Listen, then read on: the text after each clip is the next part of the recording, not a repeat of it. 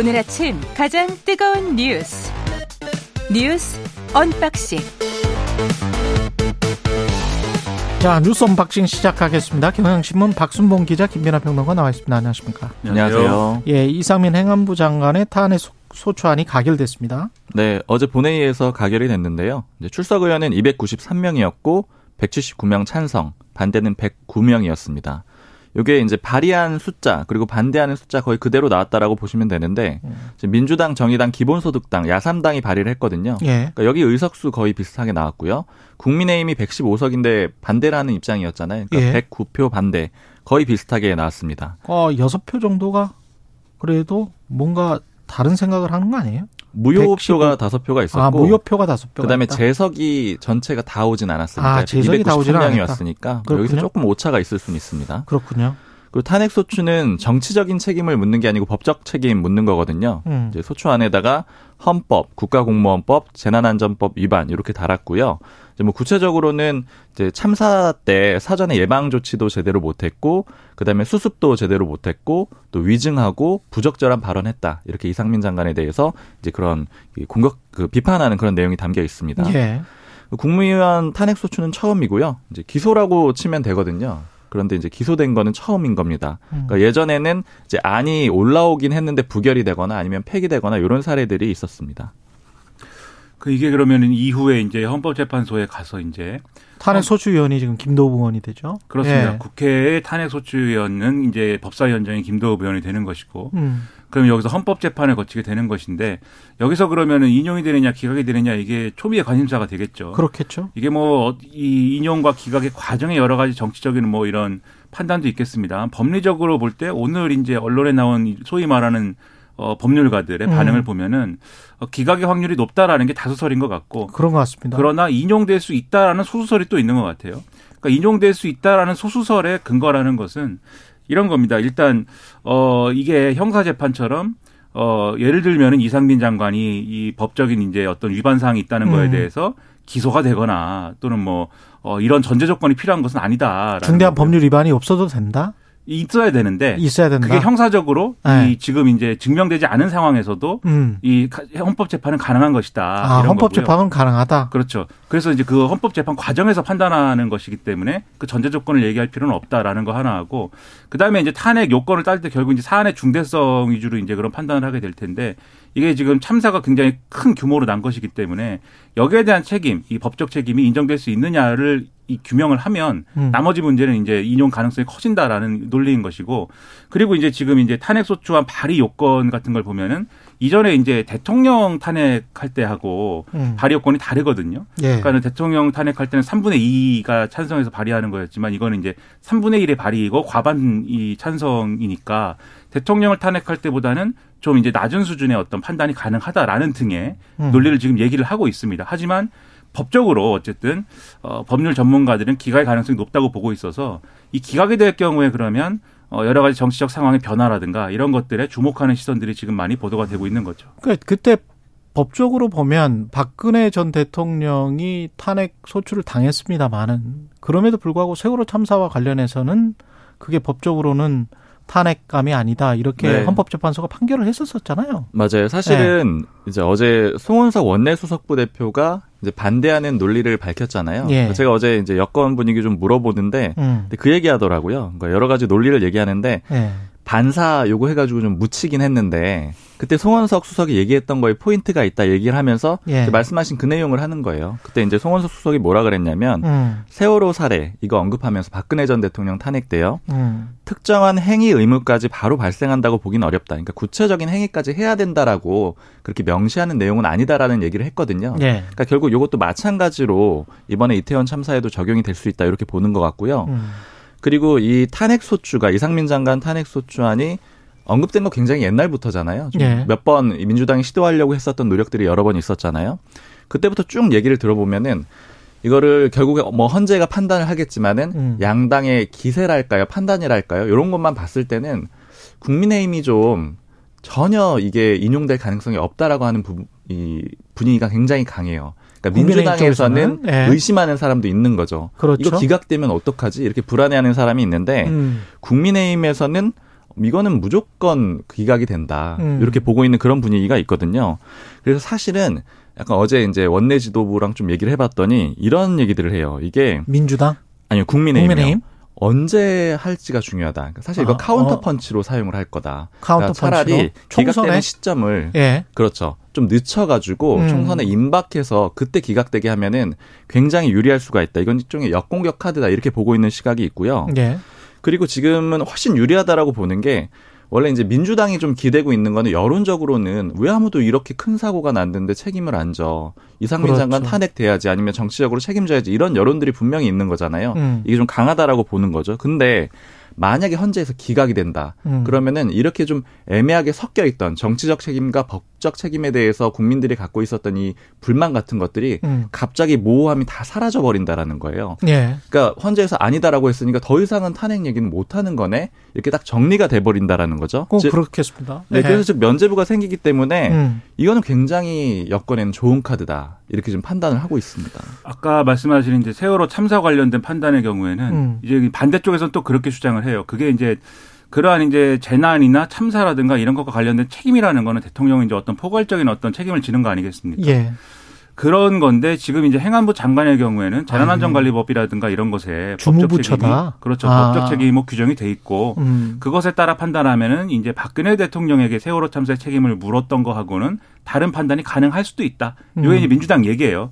그러니까 주로 이제 지금 여당 얘기하셔가지고 저는 음. 야당 얘기 조금 드리는 아, 건데. 아 오늘 좋습니다. 네, 예. 뭐 이 정도의 방송의 감각이 예. 있어야죠. 또 그래야 예. 먹고 살 수가 있습니다. 아니 그 정도의 또 정보가 있다는 게 역시 예. 최경영의 최강기사. 아, 그렇죠. 좋은 프로그램입니다. 좋은 프로그램. 여기 아니면 이런 얘기 못 들어요. 예. 근데 이제 그런 것이 있고 그 다음에 이제 어, 정치적 효과와 관련돼서는 네. 민주당이 주장하는 거는 뭐 그런 힘을 싣고하는 거, 싣고 음. 싶은 거는 그런 논리예요. 이게 결국 헌재에 가서 지금 말씀하신 대로 기각될 수도 있고 음. 여러 가지 정치적 효과를 보면은 이제부터 이제 이상민 장관은 이제 피해자 이 세간의 얘기를 하면은 세간의 표현으로 하면 피해자 코스프레 이렇게 가는 거 아니겠습니까? 아이고. 이걸 내가 법적으로 큰 위반 사항도 없는데 탄핵 소추안을 통과시켜 가지고 참 이게 어려워졌고 행안부도 음. 어려워졌고 뭘 할 수가 없고 뭐 재난 관리 대책을 여러 가지를 만들려고 했는데 만들 수도 없게 됐고 이제 와서 사표를 낼 수도 없게 됐고 정말 슬프고 뭐 이렇게 갈 거잖아요.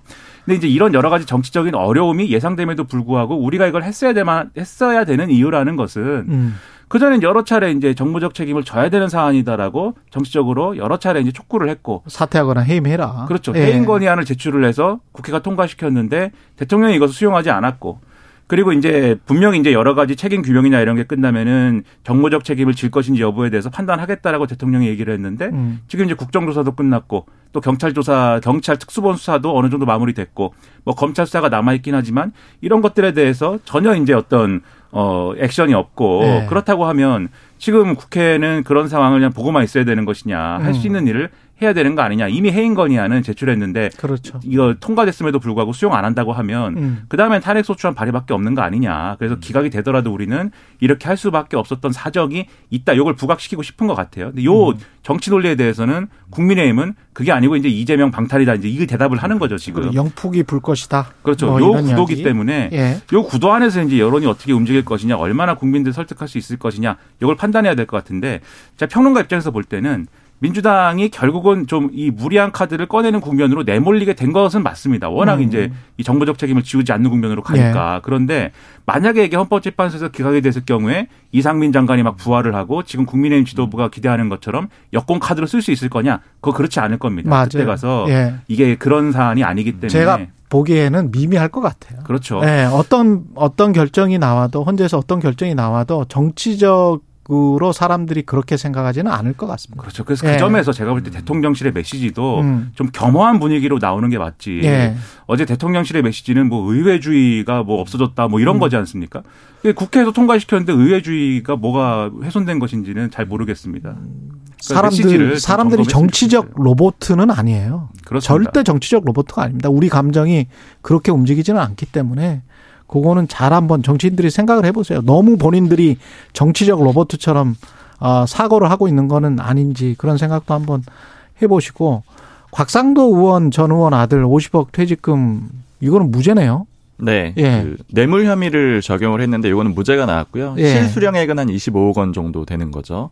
근데 혐의가 한 가지 더 있었거든요. 정치자금법 위반 혐의가 곽상도 전 의원한테 있었는데 요거는 대장동 일당 중에 한 명이죠. 남욱 변호사가 20대 총선 전에 5천만 원 줬거든요. 요거는 유죄가 나왔습니다. 그러니까 결과적으로 그래서 벌금 800만 원 그리고 추징금 5천만 원, 5천만 원 받은 거에 대해서 추징금이 내려졌고요. 예. 그리고 50억을 줬던 김만배 사장격이죠. 무죄가 됐고 그다음에 남욱 변호사는 이제 벌금 400만 원 나왔습니다. 이게 그러면 50억 아, 퇴직금 앞으로 뭐 사실 잘 뭐 이렇게 해서 받아도 되는 겁니까? 이게 한 6년 일하고 50억 퇴직금 이게 그러면 그냥 50억 퇴직금 줬단 말이에요? 그럼 곽상도 의원 아들이 아니어도 퇴직금을 50억을 줬나? 모든 사람들에게 적용될 수 있는 네. 방식이라면 정말 좋은 나라겠죠. 노동자 네. 천국이죠. 그러면은 뭐 근데 전혀 그런 상황이 아니어서 이 법원도 이것에 대해서는 이례적이라고는 판단을 했습니다. 그런데 음. 그래서 사실 이제 오늘 전반적으로 신문 사설이나 이런 걸 봐도 거의 모든 언론이 지적을 하고 있는 게 이게 파, 법원의 판단도 여러모로 의문이 있지만 검사가 제대로 이제 좀 이 증거라든가 이런 것들을 명확히 제출하지 못한 그런 상황인 것이 아니냐라는 거거든요. 지금 대가성 입증이 안 됐다 뭐 이런 이야기죠. 지금 이제 법원은. 박상도 전 의원한테 지금 제기된 혐의가 음. 뇌물이 있는 거고 알선수재가 있는 거고 그다음에 정치자금법 위반이 있는 것인데 예.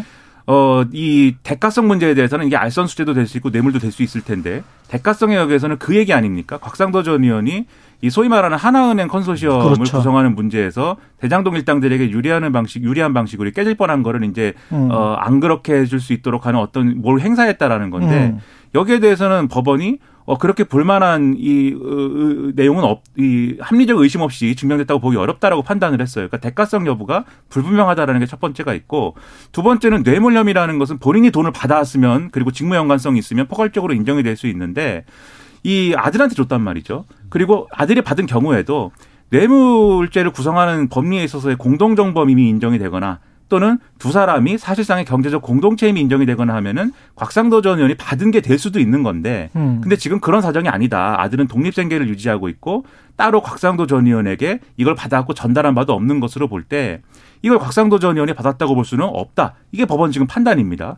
그렇다고 음. 하면은 검사가 어 이걸 법리 적용을 이제 다른 방식으로 꼼꼼히 하든지 아니면은 증거를 더 갖춰가지고 제출을 했던지 하면은 판단이 다를 수도 있었던 거 아니냐 이런 의심을 좀 갖게 되는 거거든요. 예. 그 점에서 2심에서 이것을 잘 보완해가지고 또 사람들이 기대하는 판결을 하게 만들 수 있을 것인지를 검사들이 음, 잘해야 된다 2심에서. 뭐 그런 부분이 크다 이것은 저는 음. 그렇게 좀 생각이 됩니다. 그 종양 녹취록도 지금 증거로 인정을 안 한 거죠. 맞아요. 법원이 병, 이걸 병씨 아버지가 주라 그랬다는데. 맞습니다. 그대로 예. 안 받아들여줬다라는 게 좀 중요한 건데. 예.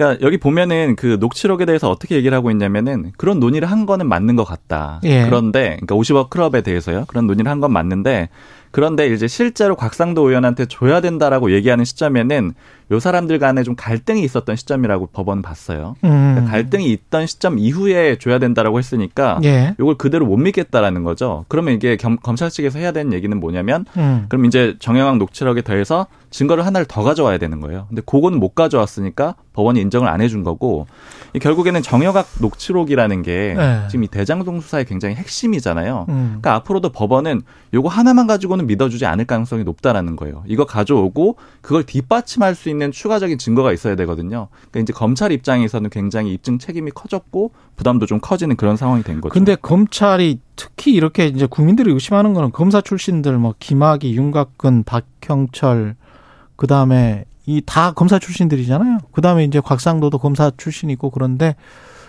공교롭게도 검사 출신들은 참 무죄를 잘 받네. 이렇게 역시, 지금 네. 예, 생각을 안 할래야 안 할 수가 없어요. 그러면 검사들이 살살 휘두르는 거 아닌가? 뭔가 방망이를 그렇죠. 단지 이제 어떤 법 지식이 많아가지고 뭐 이렇게 되는 거냐 검사들이 음. 그게 아니라 여러 가지 뭐 인적인 네트워크나 이런 게 작용하는 게 아니냐 의심을 가질 수도 있어요 예. 국민들 입장에서 보면 그렇죠. 그래서 그런 것들을 이제 반박할 수 있는 정도의 제대로 된 수사를 해야 되는데 항상 보면은 어, 검사들에 대한 수사 잘 안 되는 것 같다 이런 느낌을 안, 받거든요. 그렇죠. 그리고 지금 이제 이 곽상도 전 의원 수사에서 끝나는 게 아니라 사실은 50억 클럽으로, 클럽으로 거론된 사람들이 있지 않습니까? 음. 어제 뭐 JTBC도 김만배 씨가 여러 번 이 이름들을 열거하는 음성을 또 정영학 씨가 녹, 녹음한 거를 예. 그걸 또 막 틀고 그랬는데 예. 근데 그 사람들 중에 소위 말하는 50억 클럽 중에 가장 혐의가 구체화됐던 사람이 곽상도 전 의원이에요. 그렇죠. 근데 이 핵심 혐의에 대해서 무죄가 나왔다고 하면 음. 다른 사람들에 대한 수사가 지금 좀 힘을 받을 수 있을 것이냐. 누구 누구였습니까? 그 사람들도 검사 출신들 많잖아요. 그렇죠. 뭐 전직 음. 검찰총장도 있고, 예. 뭐 박영수 특검도 있고, 그렇죠. 김수남 전 검찰총장, 뭐 최재경 전 뭐 민정수석 등등이니까 예. 다 검사 출신이네. 그래서 그 사람들도 어려워질 수 있는 예. 거 아니냐 의문이 있고. 그다음에 이제 경향신문 등의 보도는 그 부분까지 음. 보는 것 같아요. 정영학 녹취록이라는 것은 그리고 여기에 대한 김만배 씨의 주장 등이라는 것은 이재명 대표 혐의에도 사실은 들어가 있는 증거이지 않습니까? 음. 그 증거 능력이나 신빙성 이런 것들도 좀 하락할 가능성이 있다. 다만 이제 이재명 대표에 대해서는 유동기 씨 진술이라든가 여러 가지가 갖춰져 음. 있긴 하지만 음. 정영학 녹취록의 증거 능력이 떨어지는 거에 대한 다른 재판의 영향 이런 것들도 있을 수 있다라는 부분까지 네, 보고 있는 것 같습니다. 쉽지 않네. 근데 이게 크게 보면은 이제 국민의힘 소속이잖아요. 예. 박상도 전 의원이. 그러다 보니까 이게 마치 이제 검찰이 좀 검찰 출신들은 잘 좋은 판결을 받는 것 같다. 이런 인식은 받을 수 있는데 거기에 음. 더해서 여건에 유리한 거 아니냐? 이런 식으로도 좀 생각을 이제 단편적으로도 할 수가 있는데 예. 여건 분위기는 그렇게 좋지는 않아요. 그러니까 방금 음. 말씀하신 대로 이재명 대표 수사에 좀 악재가 될 수 있다라고 보는 거거든요. 국민들이 사실은 굉장히 분노하고 있어요. 그렇죠. 예. 그런 측면들 이게 50억 받으려면 보통 명예퇴직금 뭐 30년 정도 일해도 명예퇴직금 1억 받고 나가는 회사가 많습니까? 거의 없을걸요. 그러니까 말입니다. 예. 제 입장에서 보면은 500만 원이어도 사실 어이 뭐 이렇게 그렇죠. 5천만 원이어도 그렇죠. 역시 이제 스케일이 다르네요. 예. 그러니까 50억은 저는 돈의 액수로는 실제로 본 적도 없는 액수이고. 아, 그럼요. 그걸 누가 받겠습니까? 그러니까 말입니다. 예. 의문이 크죠. 국민들 입장에서. 뉴스 언박싱 박순봉 기자 김민아 평론가였습니다. 고맙습니다. 감사합니다. KBS 라디오 최경영의 최강시사 듣고 계신 지금 시각 7시 39분입니다.